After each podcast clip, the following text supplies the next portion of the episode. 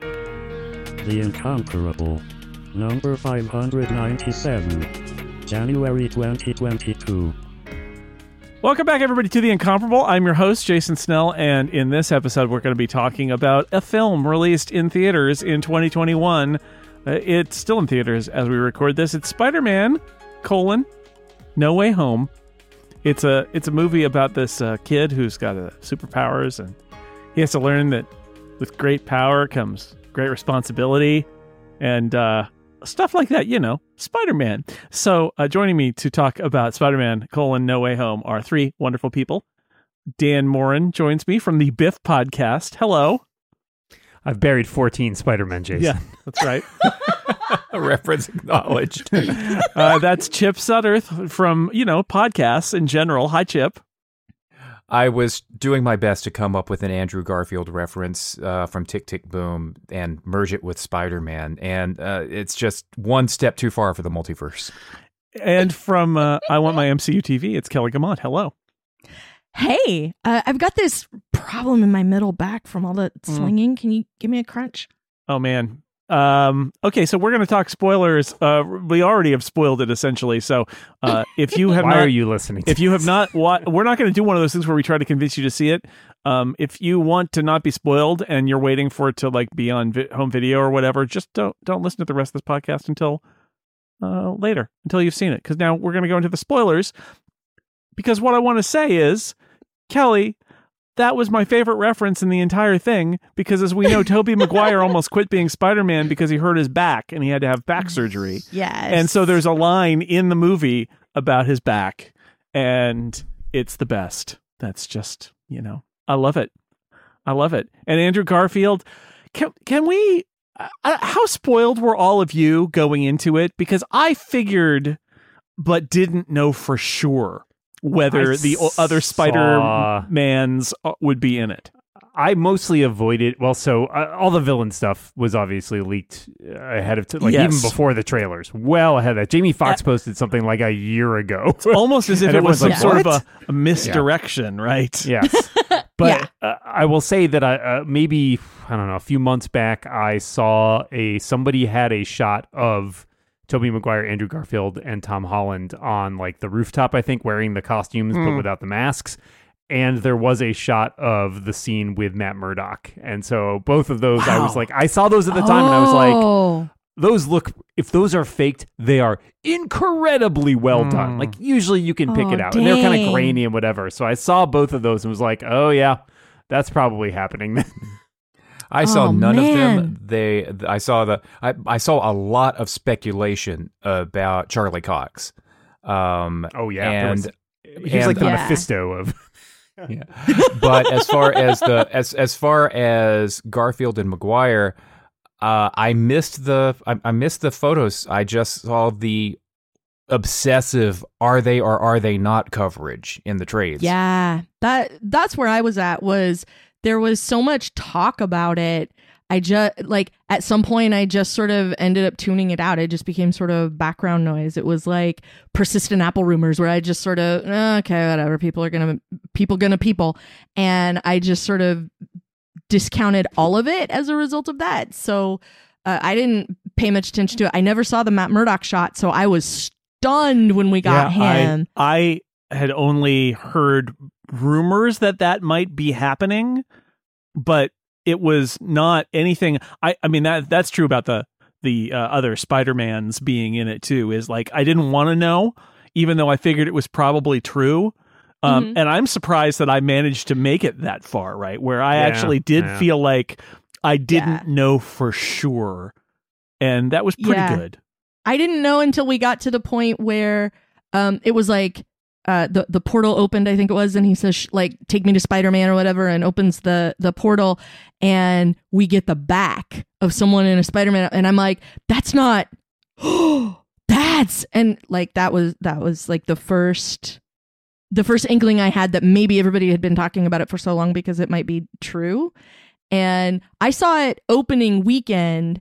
And so th- there was like the force multiplier of getting Matt Murdock right after the episode of Hawkeye that aired. Yeah. almost as if that was scheduled. Right. And so like when we got in the car, I was I went I went with my friend and we were done with the movie and he said, "So, what did you think?" And I said, "It's a big week for the Netflix nerds." Was kind of what I was thinking at that well, moment. it's funny because like two weeks before the movie opened, Kevin Feige had a comment in an interview where he's like, "If Daredevil ever shows up again, he'll be played by Charlie Cox." He literally mm-hmm. said that, like in an Yeah. interview, and we're like, at which point I was like, "Well, I mean." it Seems pretty obvious he's going to show up again. It's just a question of when, and probably in this movie that's coming out. Yeah. But as far as the big hook of this thing, which is the the the, the Spider Brothers, I didn't want to believe it. I the flying Spider brothers, the Platypus Brothers. No, um, the the thing is, I love what should have been the best picture of 2018, Into the Spider Verse, so mm-hmm. much. I wasn't prepared to accept that they were going to do it again in a different way, but do it again in live action. So I was in a, a fair bit of denial. I yeah, it, it's it's it's good. I mean, it, this would have been mind blowing. I think if you go in not knowing anything about what's in here, and I think that the the good news, people, is maybe not us, and maybe not the people who listen to the incomparable, but I actually do think the vast movie going public does not pay attention to this, and Mhm. um and uh, my wife's a good example of that, where like she's not listening to the rumors and stuff, like maybe not even Yeah. watching the trailers, but certainly not listening to the rumors and all that, and so they got they got the real treat of it. But I would say that the real surprise in this movie is not that these people are in it. The real surprise is that, well, maybe not Charlie Cox, okay, but is that the three Spider Man actors get time together. They A get to interact and they So get they are important to the movie and the and this is as I know we've been talking in the Slack about this the, the another thing that was not something I expected at all. This movie is kind of the culmination of seven other Spider-Man movies because it Yes. actually services Tobey Maguire Yes. and Andrew Garfield as well as Tom Yeah. Holland. That I did not expect at Yeah. all. Yeah, having an Yeah. arc for Andrew Garfield, especially, I think, I think that is one of the That's the emotional I beat of the gonna- movie, right? Yeah, when he I was going to say the killer, Yeah. the killer moment, but decided not to say that. Um, No, it's the but it is, yeah, exactly. I mean, having seen and and or sat through at least those movies, Endured. Uh, you know, and there's stuff I love about them. I think Andrew Garfield is fantastic. Yeah. I really think I think he, he was a good Peter Parker.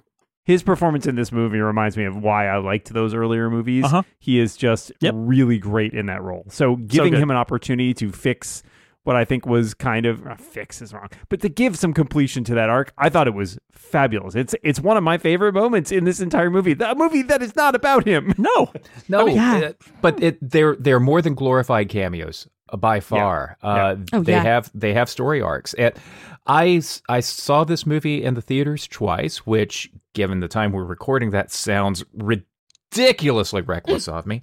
But I'm, I, I- admire your bravery. I, I admire your commitment to Spider-Man, Chip. yeah, uh, that too. Yeah. yeah, but uh, two different audiences. Um, I chose theaters that were sparsely attended, which Sure. meant I had to see it in a in real 3D the first time, and that was pain. But because of the two different audiences, what amazed me was when um, Andrew Garfield and Tobey Maguire showed up, the separate audiences. One of them was very much a Andrew Garfield audience, and the other one was very much a Tobey Oh, wow. Maguire audience. Oh man, I, I will tell you the moment that that he's coming down the alley.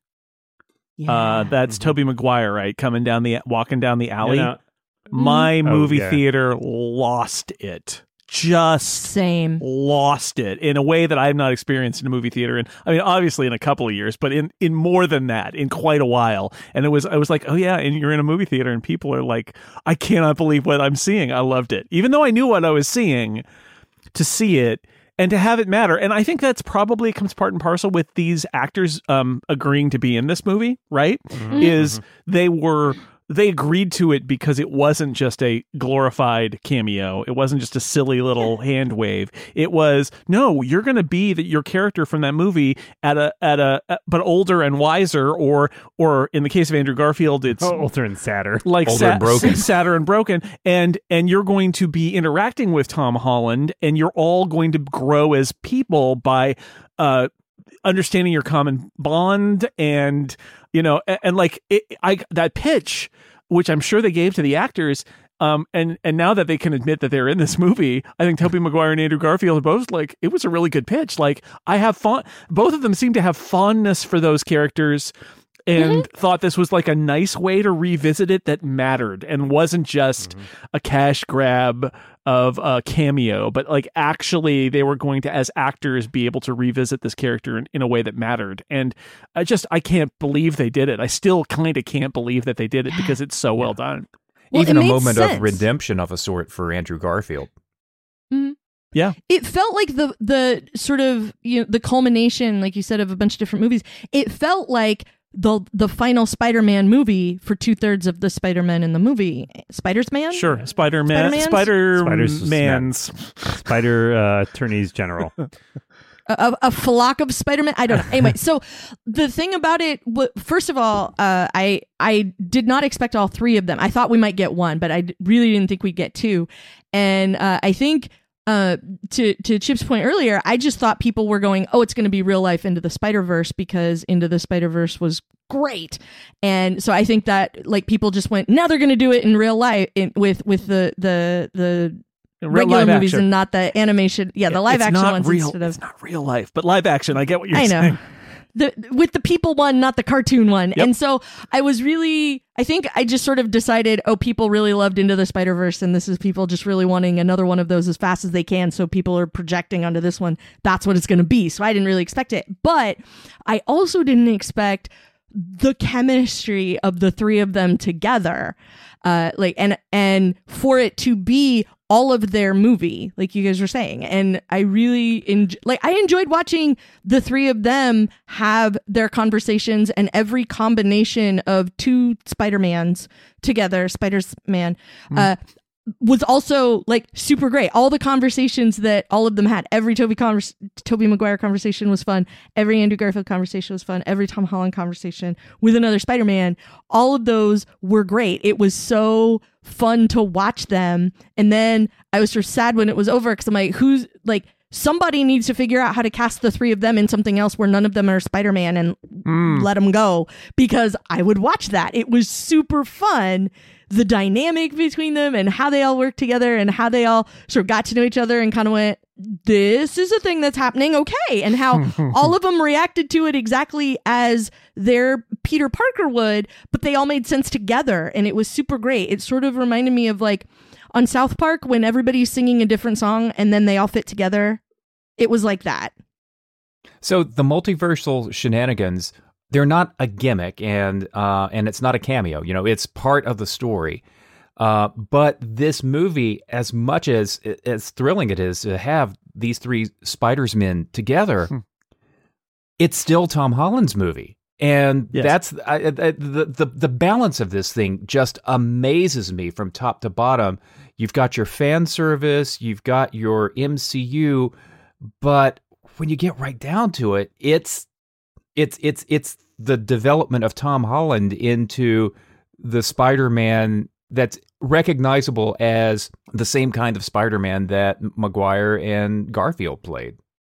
I think you know, Jason, your point about it, the being the culmination. I, uh, we were talking about it on Biff the the other week, and I think I likened it at that point to like it's basically Spider-Man Endgame.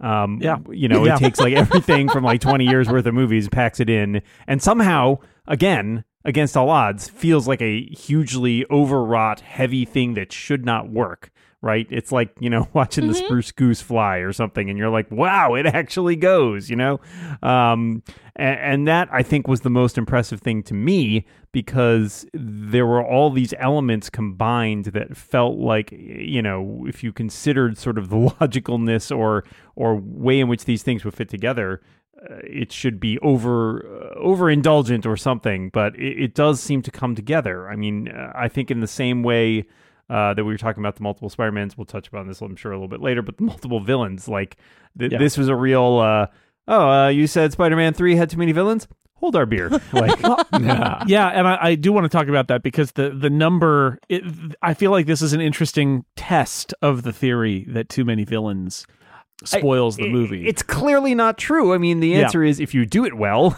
yeah, that that's all it ever comes down to in Yeah. storytelling is Sure. you can do it you just got to do it well and I, it feels like they executed on a premise that was much better thought through than just let's throw a bunch of villains together and have them all fight spider-man. That Right, was and- not the point and, and uh, I, I would argue that the reason that this is not necessarily disproving it's like it, it it proves the rule by succeeding at it is because defeating the villains is not what the movie's about exactly. on multiple levels right? Like on one level yes there is a fight with villains at the end but course, it- Marvel movie. because it's yeah it's an action movie but it's really sort of about saving them and the problem is really about multiversal shenanigans being solved not about we got to punch this guy until he doesn't get up again. And and that is not usually usually the multi-villain movies it's you got to punch a lot of guys until they don't get up again and that's what the point of it is and that's not this movie. Act, actively not the point. In fact Yeah. punching them until they do not get up again is a bad idea. Yeah indeed. That's what we're trying to I mean- avoid. Yeah. We're, we're we're trying to redeem these characters as uh as the complication that ultimately gets us to uh, the re- resolution of the multiversal stuff. But some of these villains very much get redeemed. I mean, uh, Doc Ock, he's only a villain for half of the movie. Indeed. It's Yeah. um Spider-Man 2, which we revisited a couple years ago for the summer of Spider-Man, uh, was until the latest uh, wave of superhero movies the definitive, I guess, or one of the definitive superhero movies. Like there's the the original Superman and Tim Burton Batman, and then like the re- redefinition of it, and a lot of people said the best super movie ever made was Spider-Man 2. And I would argue that it, that is it is a very very good movie, like a real grown up yet also superhero movie. But the heart of that thing is Alfred Molina, and Mhm. to see and and in watching this movie, I thought, oh, the people who made this movie also think that because Alfred Molina is a tragic figure in Spider-Man 2 because he's you know and it's a superhero movie. He- it's he's tragically uh taken over by his octopus appendages. All right anyway Mhm. whatever. Uh and and they they fix him and he and I, I think the movie thinks we're supposed to be surprised when he comes and helps save the day at the end of the movie but i was not surprised No, no, we were Yeah, waiting yeah. for it. he is a good he is a good guy who got who who was uh, under tragic circumstances. Willem Dafoe as the Green Goblin is a little more complicated, but even there. The, the, I feel like they're trying to improve on the first Spider-Man movie and saying mm-hmm. the the way you handle this character is that he's tragic as well because the, there's the good or at least not horrible Norman Osborn and then there's the monster and he regrets what he has done as the monster. And we get to see that in this movie, and it's really a lot for Willem Dafoe to play. So Molina and Dafoe both also get so much good stuff. And then there's Jamie Foxx, who's basically like finally given something decent to do because he was Yeah. not given anything good to do in Amazing Spider-Man 2.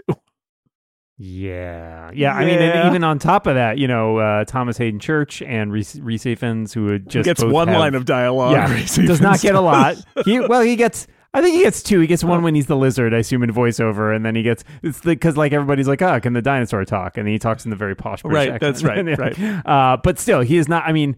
Uh, you know, take that character or leave that character. But Curt Connors is also not a villain. You know, he is a somebody else who is. They're all tragic. all of these in a way. They're all tragic, right? Don't fall into stuff, okay? That's the worst. Fall into Sam- that, nothing make me laugh so hard So as the like eels.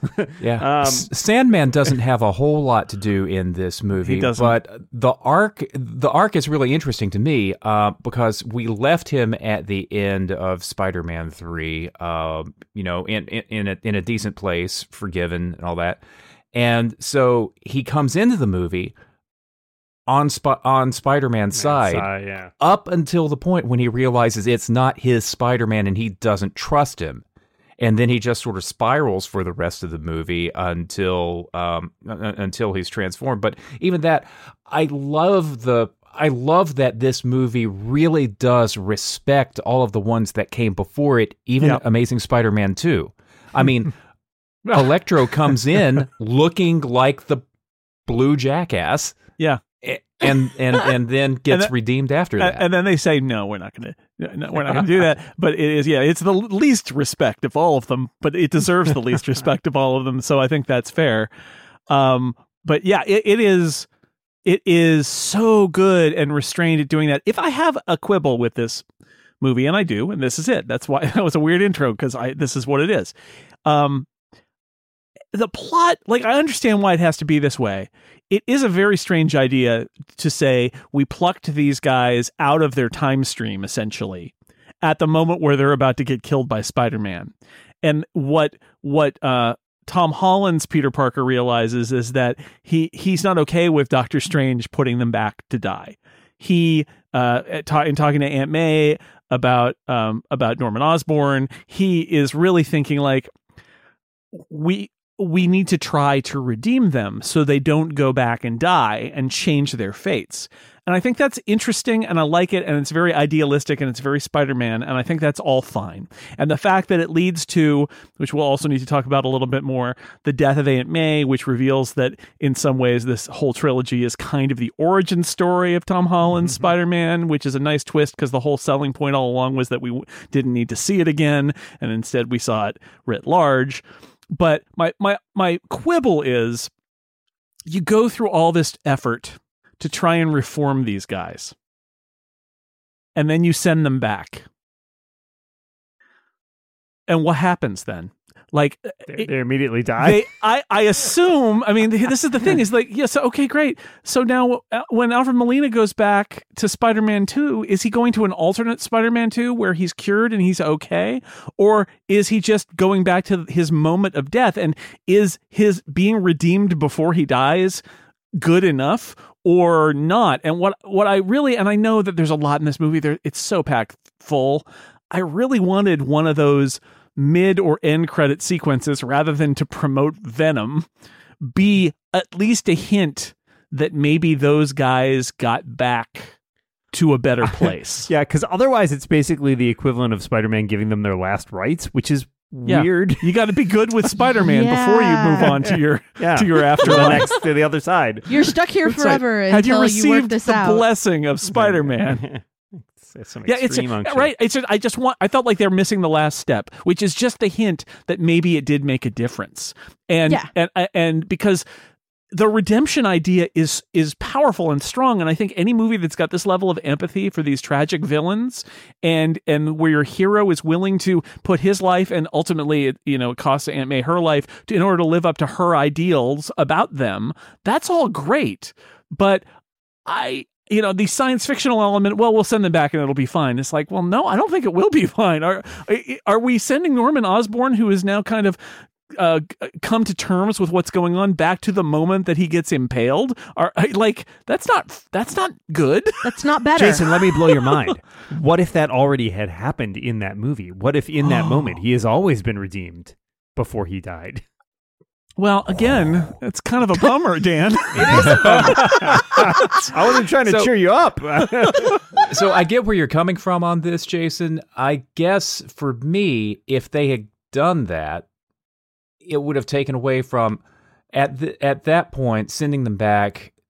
The heart of the movie has nothing to do with them. It's about Tom Holland Spider Man. Remember him and giving up everything he has and everything he loves. And I I don't think I would have wanted the focus to shift away from him for that. I don't know if I'm thinking of focus, but then again, there's a there's a scene with with um uh with uh Danny Rojas from Ted Lasso and uh and Venom Venom that is life, Jason. uh, like again like could I could we have done a could we have instead had a scene where uh Tobey Maguire uh ends up back in his New York and Norman Osborn is standing next to him?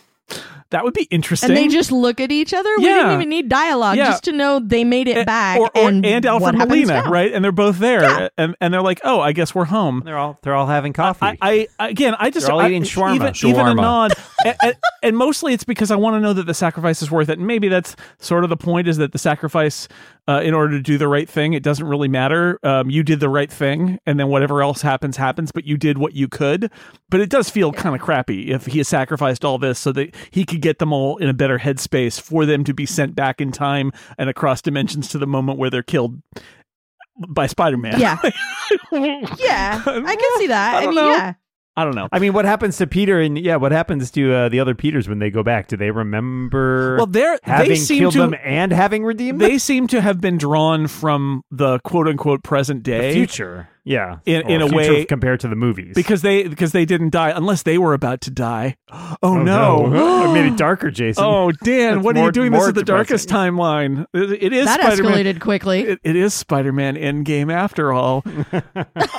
Anyway, I that that's my that's my only complaint about it. Um, really, I think that the the Doctor Strange stuff is kind of big and silly, but I'm okay with it. Like, I I, I think the fight between Doctor Strange and Spider-Man is unnecessary. but Uh, it's delightful. it is, it's but fun it's also to watch. it's also kind of unnecessary but but these are Yeah. these are small quibbles in what i think is a movie that um i love it when marvel does this to me because i i read about people who are like oh every marvel movie's the same marvel's just so boring and all that it's like i am constantly surprised. I enjoy marvel movies and yet i keep going to marvel movies and going i can't believe how good a job they did. I can't believe how good this is because they could phone it in and this is not this movie is not phoned in this is somebody saying i need several more phones right like we have lots of phones a lot of phone calls to make a lot of spider-man Bring me to pictures call. of seven Spider-Men. i mean also i did i will say i did i did really want a moment where um where tobey maguire saw j jonah jameson and went oh but he's the same in all the universes no, see, actually, I'll disagree Yeah. with you on that point because we talked about this. He's way worse in this universe. Yeah, I know, but Like- just just to, to, to be a nod that it's still J.K. Simmons, Yeah. right? Like, it's like, yeah. oh, that guy, that guy looks the same. Sure, He's- fine. He's Sure, a toolbox in every timeline, right? but different Yeah. kind of toolbox. it didn't feel as long as it was and i know it's a long movie and i know that that somehow um you know because like i remember it being an act of revolution when lord of the rings came out and it clocked in at three hours and then people went and people what are you kidding me and now that's just sort of the norm and i feel like this movie actually at least needed it which is kind of a, a point in its favor um two and a half hours, but it It's did not short. hustle right but- along. yeah, but yeah, there's a lot in it. That's it, it's not stretched out, right? it's, No, no. it's Yeah. packed full. Yeah, there's there's a lot in here. I mean, uh, we have we have barely touched upon uh, a large section of this movie. Yeah. Let me take a brief break to tell you about our sponsor. This episode of The Incomparable is brought to you by Wix. You can take your business online with Wix, the leading website creation platform. Wix has all the tools you need to create, manage, and grow your brand. Whether you're just launching your online business or you've got a side hustle that needs its own online space, you can design a site that will showcase your brand to the fullest.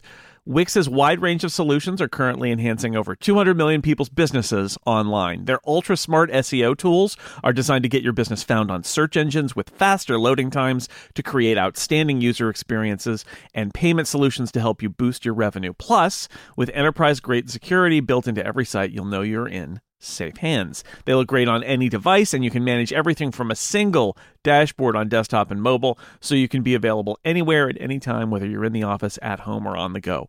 Do you want to get started? Head over to Wix.com, W I X.com, and create your website today. That's Wix.com. Thank you, Wix, for supporting The Incomparable. Yeah, we should talk about um, Peter and his life. Um, by the way, this is a very unrealistic depiction of college uh, applications. Somebody who's going through the college application process for my son right now. Come on. Uh, but that's okay. It's fun. Uh, Peter's life, I, I mentioned this earlier, the idea that we end up with Peter in a very traditional Spider-Man uh situation and that this this trilogy can sort of be seen as his origin story because we get the moment with Aunt May where uh she tells him that with great power must also come great responsibility which is powerful but I would say even more powerful is when the other two uh Spider-Mans te- re- echo it, right? Like this is the Mhm. lesson that we all have to learn, and we're in that moment. And while I was mad because I, I like Marisa Tomei as Aunt May, Me too. I also ha- I had to I give it to the movie. I was just like, oh, this is the this is Uncle Ben's Yeah. sacrifice. Yeah, it, cli it kind of clicks. I, my my wife is still. I think this is the part she was the least thrilled with. Yeah, I'm still kind of mad about it too. Yeah, I mean, uh, it does. There's a real like tension to this because on the one hand, it is so fundamental to every Spider-Man character version of that character, Yeah. right? yes. But on the other hand, like eh, it- there there is you, you can't escape the element of the fridging because of the fact that it's just such a pattern built up to it. Even though it's like still they gave her three good movies she's got a lot of character development. She's a character with a lot of agency like And it's it- her her worldview that prompts him to do the thing that gets her killed, and she forgives him for it, right? it, you you can't you, you just I think you just struggle a little bit because it's the context of what what it is, and so there's an element of that. I still think it was pretty much handled as well as it could be, and I thought it was a good spin on it to to sort of have that switched up, and also to have that moment where when they're all sympathizing about you know what happened to their various family members that it is different for each of them it does it sort of lock in that they're, they're the same character they're Right. also different people My dad was Like- Cliff Robertson, or my uncle was Cliff Robertson. My uncle was Martin Sheen. My my aunt was My dad- Marisa Tomei. Oh! My, my dad was Campbell Campbell Scott. No, we don't talk about that part, Dan. That's not part of that movie that I like. I that was part of what like I was I felt conflicted about it because I really wanted more Marisa Tomei in the movies I know. doing her thing. Um, you know, the whole thing with Happy was kind of a fun sort of footnote to like everything that was going on and I loved all of those pieces and I would I totally get why it's what went down. I get why it happened how it happened, but I was very sad that we're not going to get more Aunt May in it because I really I loved her and I Yeah. loved her influence over her timelines Peter Parker and how she helped turn him into and how she had the same kind of influence that we've got you know with with, with everything else you know uh, their worldview is Yeah. what helped inspire peter to go do the thing and i loved how they flipped that on its head in this one because there really is no uncle ben in the picture in this one. And so we get just aunt may and it's her holding it down and raising peter and doing everything Well- and having her own life that happens. And then and now she's gone and i'm very And- sad about it. And as somebody who's been a fan of Spider-Man since I was a little kid, I was struck by the idea that they they inverted the story here, where the classic Spider-Man story, um, he's selfish and he allows Uncle Ben to die through his act of selfishness. And what Aunt May does is absolve Peter because he she died because he did the right thing. It's a very different approach to with great Right. power must also come Mhm. great responsibility. She's absolving him and reassuring him that he did the right thing. And I, as I have for a lot, because this Tom Holland take on Spider Man is really different, right? We didn't see his origin. It's only mentioned in passing. He Yeah. gets a suit from Tony Stark. Like he's got this, he's in the Avengers. He goes to space. He does all this stuff, right? Uh, And here, though, this is a this is another example of like another riff on what you could tell a Spider-Man story uh, with, you know, what tools you could use to tell that story. And I think it's incredibly um emotional and and effective to have it be that she forgives him because he did the right thing instead of it being you were kind of a jerk and got me killed uh Yeah. so yeah i i, Heck, I have he's, to he's even been up. dead for five years. Yeah. All of the all of the the left turn that all of that takes and the way it hits different the way she says it to him as opposed to what we've gotten you know before we got before we got it from her.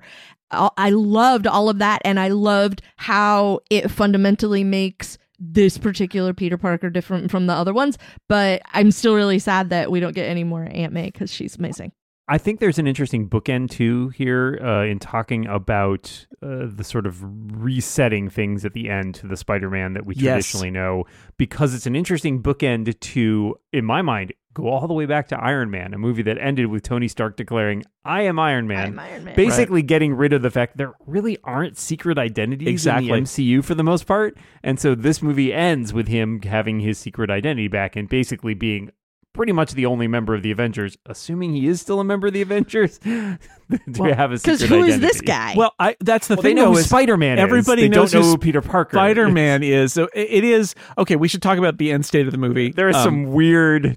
Yeah, that it- spell makes zero sense. It, it, yeah, it, it's okay. It's magic. Par for the course. We've seen this in the comics.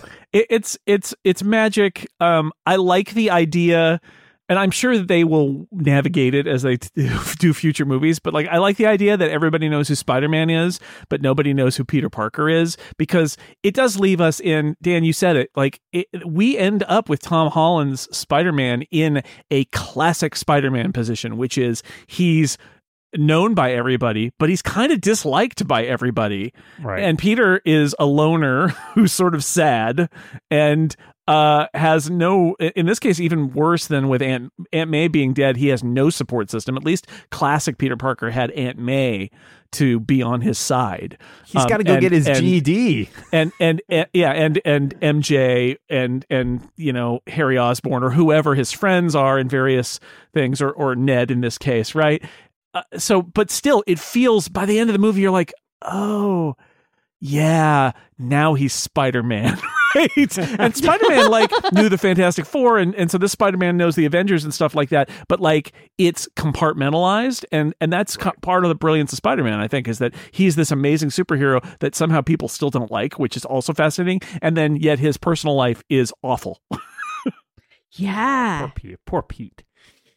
Yeah, it's it's an interesting situation to put it into, just because of, and I, I struggle a little bit, and I saw some criticism of the decision that Peter makes at the end there, and I, I understand why he makes the decision that he does about let not only letting Doctor Strange erase everybody's memory, but also choosing not to tell MJ and Ned.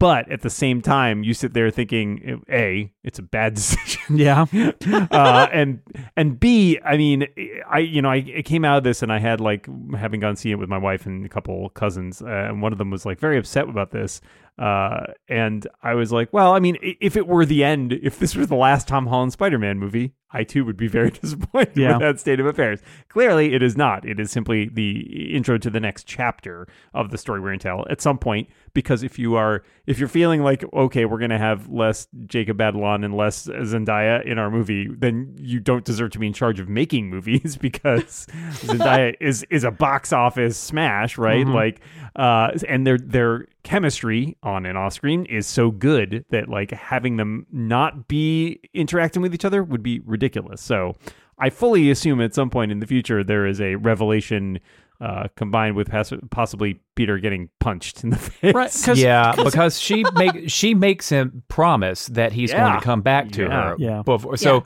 the implied consent is right there. Um, but he doesn't do it because at the moment she's semi happy and it's not like he's going to be able to successfully explain it. And he's Spider Man, and everybody around him when he is Spider Man is at risk. So it's the it, it is the classic.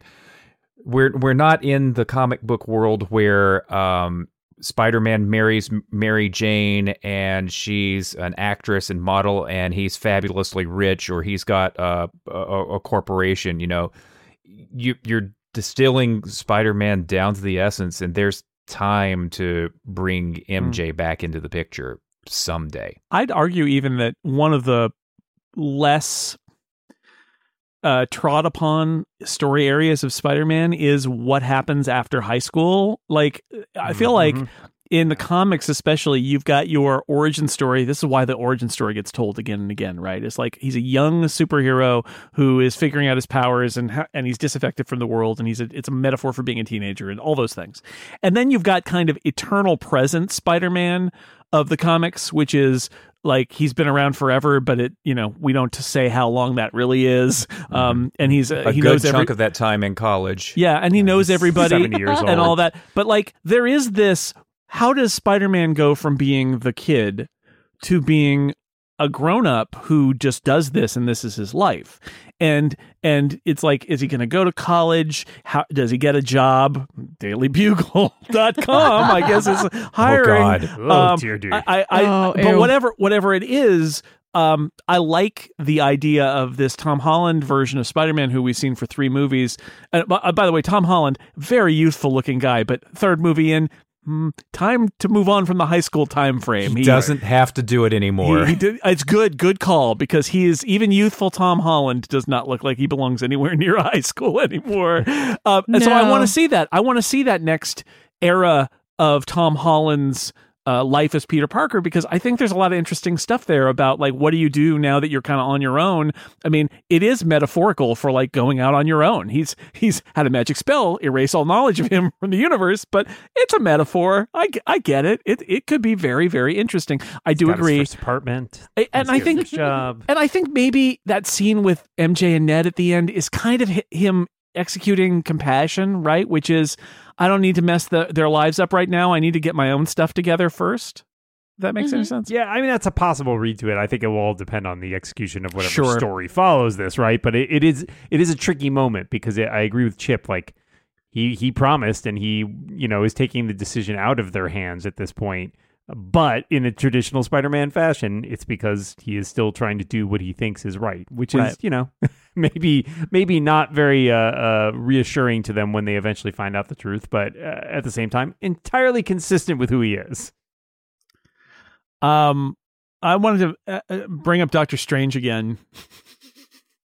um, Doctor I Strange. so love him. So I, I I like Doctor Strange. I like the Doctor Strange movie. He's been in Avengers movies, and now here he is as the um the, the major uh character loaned to Sony to Third dad. tie it in the Marvel universe. Yeah, exactly right.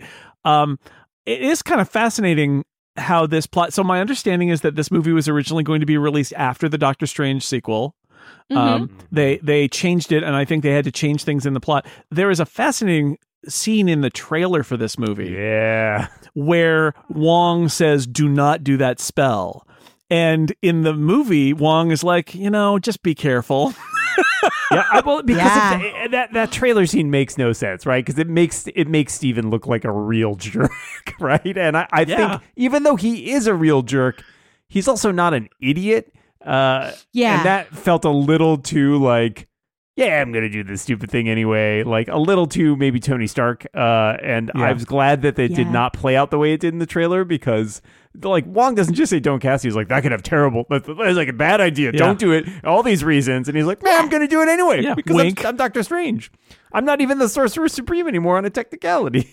Yeah. Uh, side note: I'm really enjoying the Wong Renaissance. yeah, yeah. Ben, Benedict Wong is really. I mean, he's popped up in a lot of the movies. In fact, he's probably one of the most consistent appearances over the last couple of years, and it's great because he is fantastic. He's like the glue. He's like uh like Happy him. was a little bit before. He's Right, like the glue yeah. of the MCU right now where Wong is uh is covering a lot of ground. I don't know. I'm uh excited about the Doctor Strange multiverse movie. I think it's interesting Me that I. I think that this their original plan was that that movie was the cause and that the Spider-Man movie was the effect and now they've changed it so the Spider-Man movie is the cause. that makes a lot more sense because the whole bit where I and I love it. It's a funny bit, but when he's like, "You didn't call them and ask them to reconsider," you immediately thought, "I'll come ask a wizard to cast a super really dangerous spell." Is funny because it's it is really dumb. Yeah. like why would that be your first thought? Yeah, well, you know, he has he's a, he's an idea guy. That Peter Parker, he's really got ideas. but I, I, um, by the way, did anybody notice the the um, there's a there's a guy in the uh in the coffee shop at the end, and it's got to be a cameo, and I don't know who it is, Mhm. but I was thinking it might be Sam Raimi, and I only think that because one of the things that's really interesting as a quirk about this is that Sam Raimi, who directed the first three Spider-Man movies with Tobey Tobey Maguire, is the director of Doctor Strange and the Multiverse of Madness. it's like that's a good point. that's so weird, right? Like, but he was, but he was over there, and now he's over here, and it's, I don't know. That's, uh, it's a very, very funny little thing that he's, uh, he's directing a Marvel movie right at the same time that Tobey Maguire reappears as, as Peter Parker. Yeah.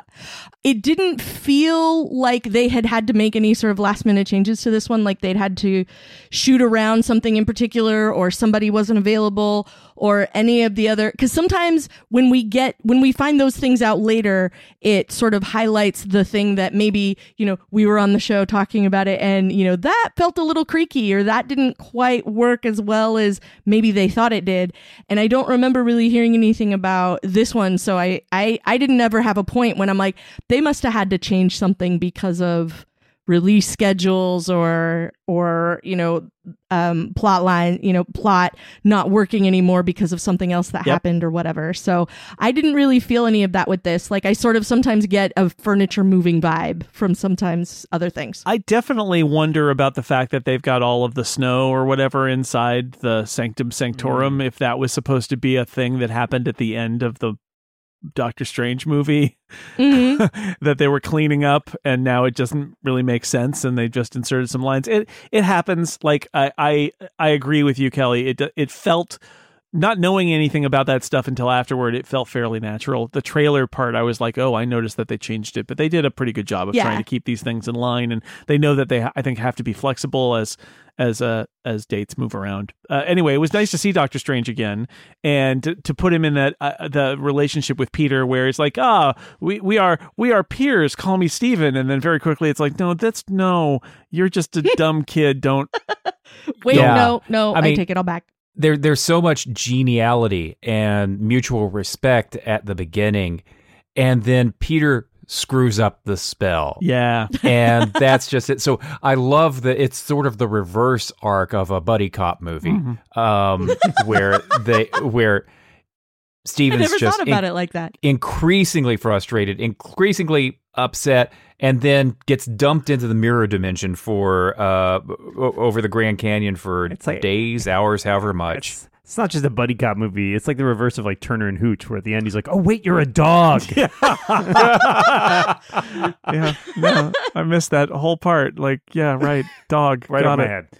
Um, we talked about the villains a little bit. I really like the way that the Green Goblin gets reintroduced on the bridge. I mean, bridges in Manhattan has been a feature of Spider-Man movies and other media forever.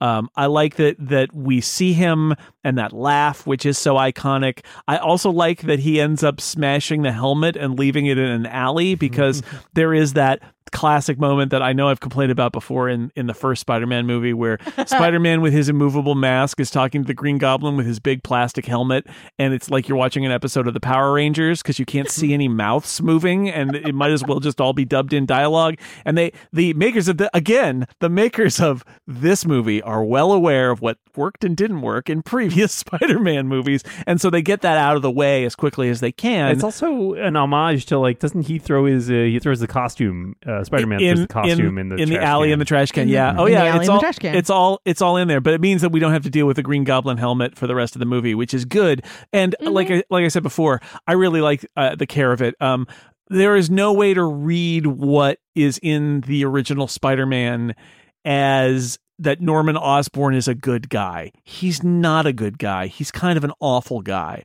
But even so, what happens to him is terrible.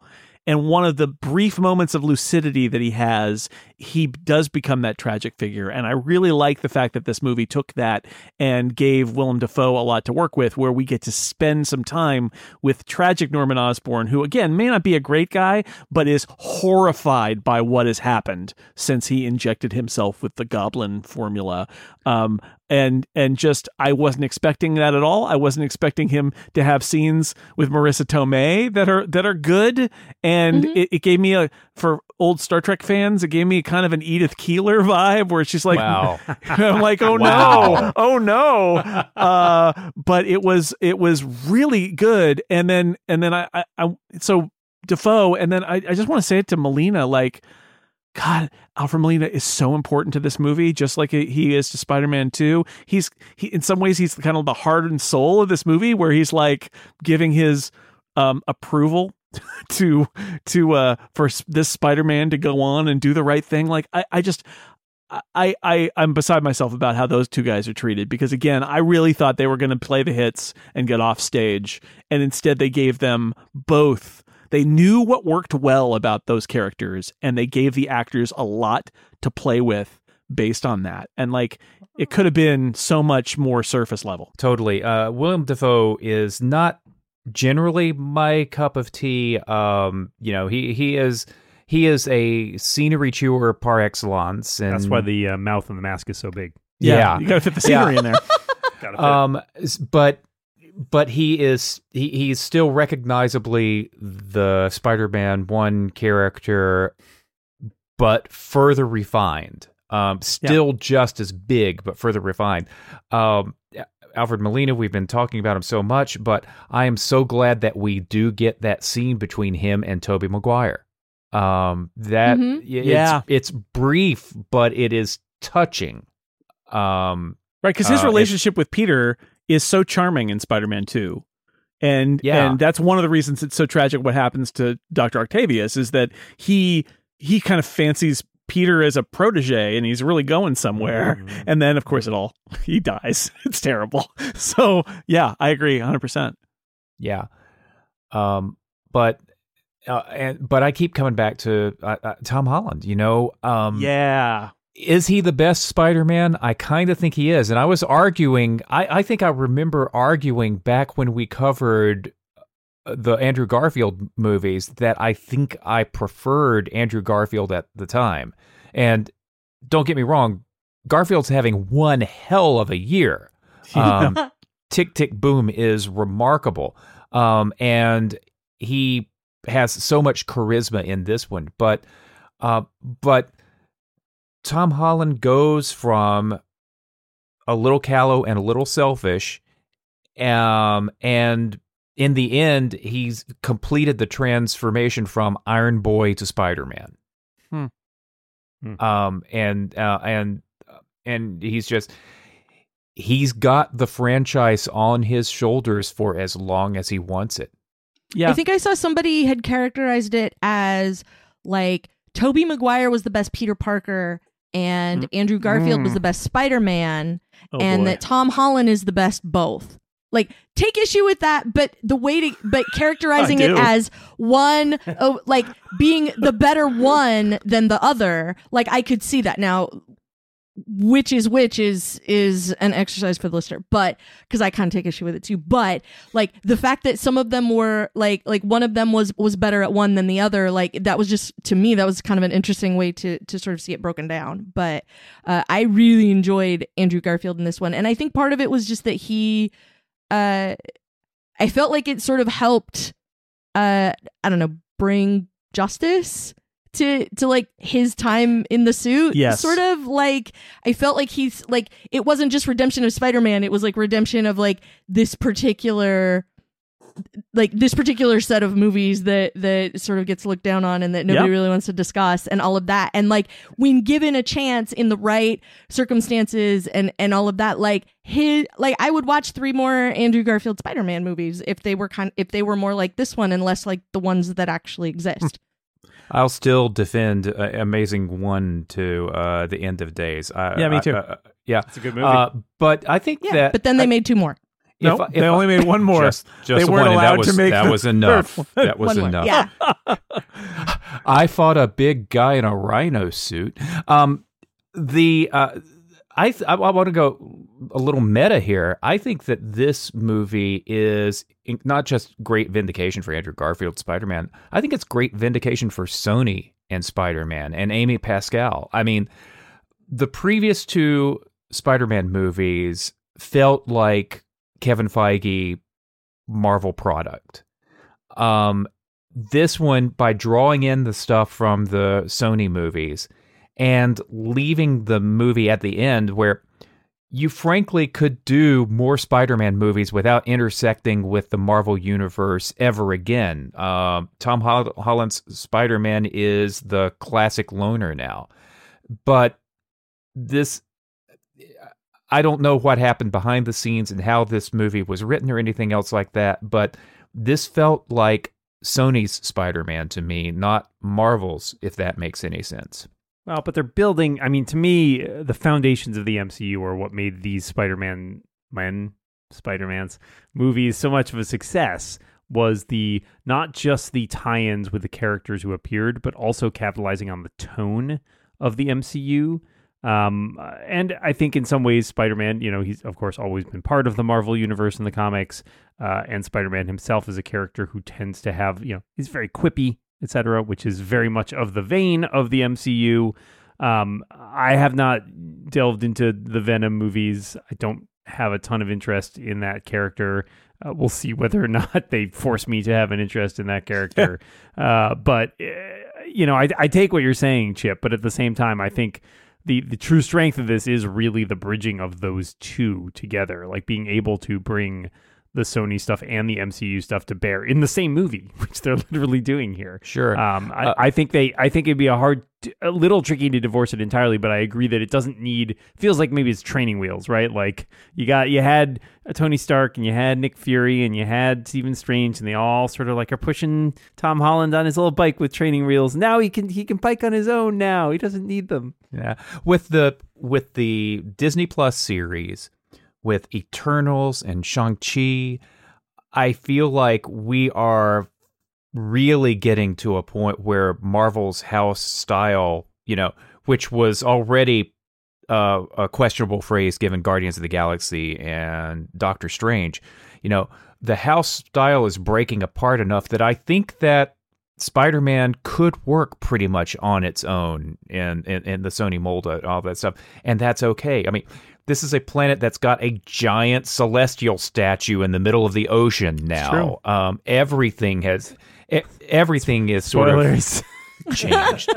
Yeah, Oops. spoilers I'm for the only one who hasn't seen the Eternals. That's okay. It's not really an important point. You'll you'll know when you see it. it's fine. Sorry. I'm watching. I'm gonna watch it in like three days. Chip, Yeah. give me a break. uh yeah i i i agree about the sort of um bridging of the gaps the, the bridging of the of, of the chasm between what came before. I mean amazing spider-man 2 performed so badly on all levels that they went sony went to marvel and said okay let's talk. Let's let's cast a new spider-man and integrate it with the mcu because what we're doing is not working. And uh, and so to have this movie say, and here is Andrew Garfield, and here is Tobey Maguire, uh, it, it's special in it being a celebration of the character, but it also is a kind of a coronation of Tom Holland and saying, you're the guy. You are the one who's in this world that's weird and has magic and all this other stuff that we don't quite understand, but also uh, it's it's it's your life and you're just at the start of it. We're further down the road but you're right at the start of this adventure. And so it is that the movie itself is bringing back the old uh, spider-mans to go to the new spider-man and say um, you know we we've been where you were and you're going to be fine and you know you're doing a great job. Keep it up kind of thing. Like Uh, because Tom Holland is eh. very good, and it's just that he needs to move on to the next phase of his life, which is where he's going next. and, obviously, and it doesn't. I think what's nice about it, at least based on that that post credit scene, is that it feels like they're not trying to shoehorn this into the same universe as their many other properties that No. they've been doing. indeed, which which I appreciate because I don't want to have to see those movies. Mhm. right, like right. I might I watch them if I want to, but I don't want to feel compelled. the post credit sequence like literally uh brings in Venom from the Venom movies and then makes him go away again. Yeah, although he exactly. leaves a little bit It of leaves a little himself symbiote, but behind. I- I- yeah. Yeah. But that would be like MCU Venom as opposed to Venom. Venom. really upbeat and also quippy. It's weird. could be could be so uh yeah it, it i felt relieved by that too like maybe i've heard people actually uh, there is a school of thought about those movies and i haven't seen them either that they're big loud and dumb and fun and that may be the case Yeah. and, the, and the morbius movie is coming and that's related to those and that, i actually think that that trailer looks kind of good uh, but maybe it's just me uh so they're trying to build uh, like Sinister Six plus a few, Sure. not without Spider Man, which is very weird. But they're trying Yeah. to do it, and more power to them. But I like the idea that like they're maybe actually going to keep them apart. Yeah, they're one universe over. It's fine. They're they're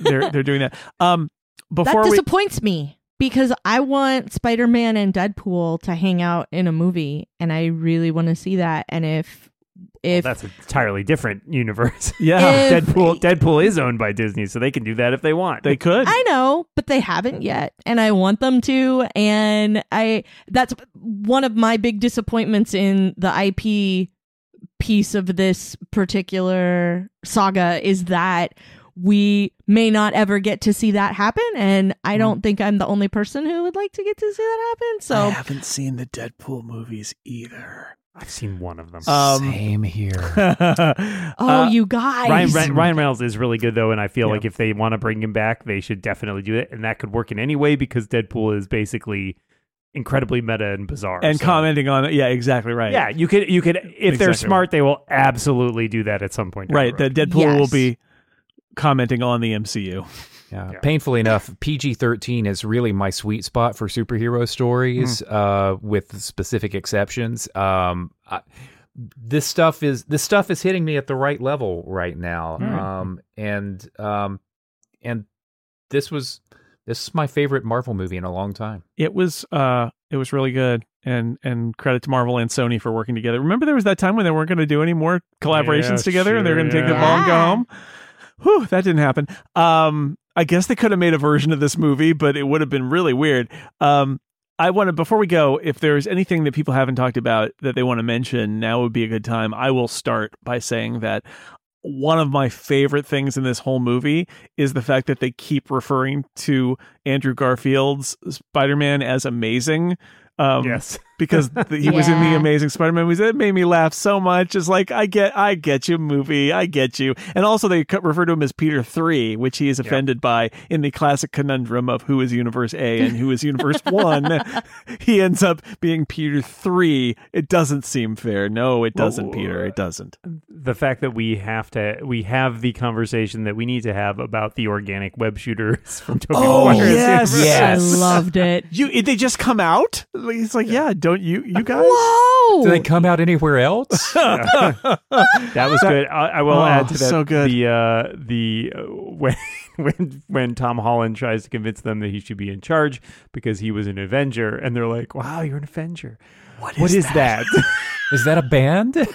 yeah, and Andrew Garfield is so excited that he might be in a band, like maybe he's cool. he was so y- yeah. Could be. He really wanted that to be true. I loved it. Yeah, I I don't know. It's to me, yeah, there are some really great little Easter egg moments. There are many more that I'm probably not remembering. Um, I will add, we did mention Matt Murdock, obviously, but the scene where he catches a brick. Yeah. Uh, I'm a really Because he's a good fantastic. very good lawyer. a very good lawyer. And somebody point. I think when we were talking about on Biff, Guy and John pointed out that like Peter is like getting ready to catch it because like obviously he Sure. is, and and he's weirded out that Matt catches it first.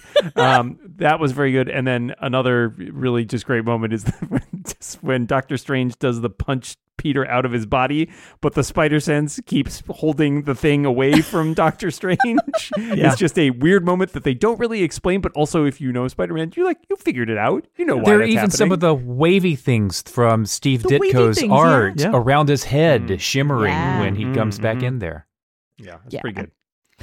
I loved the nods and I loved that even like I'm sure there are some of them that flew right over my head, but I also loved that um if you didn't know any of that if you didn't know any of those things that you still had a really enjoyable movie even if you you know even if you weren't like uh, get it? Uh, you know and that I think is is part of its appeal because like if you miss some it doesn't matter and there's no like you know this is a big important thing from another movie that you didn't watch and now you have no idea what's going on for the whole third reel like none of that ever happened in this one so Right. the balance of like the Sony and Marvel the balance of all the spiders man the balance of all of the villains and all of the villains and all of the spiders man and having all of that work super well and be really entertaining and be a good time and have all of these things happening at once but still not ever really feel overwhelmed by it was the part that I thought was was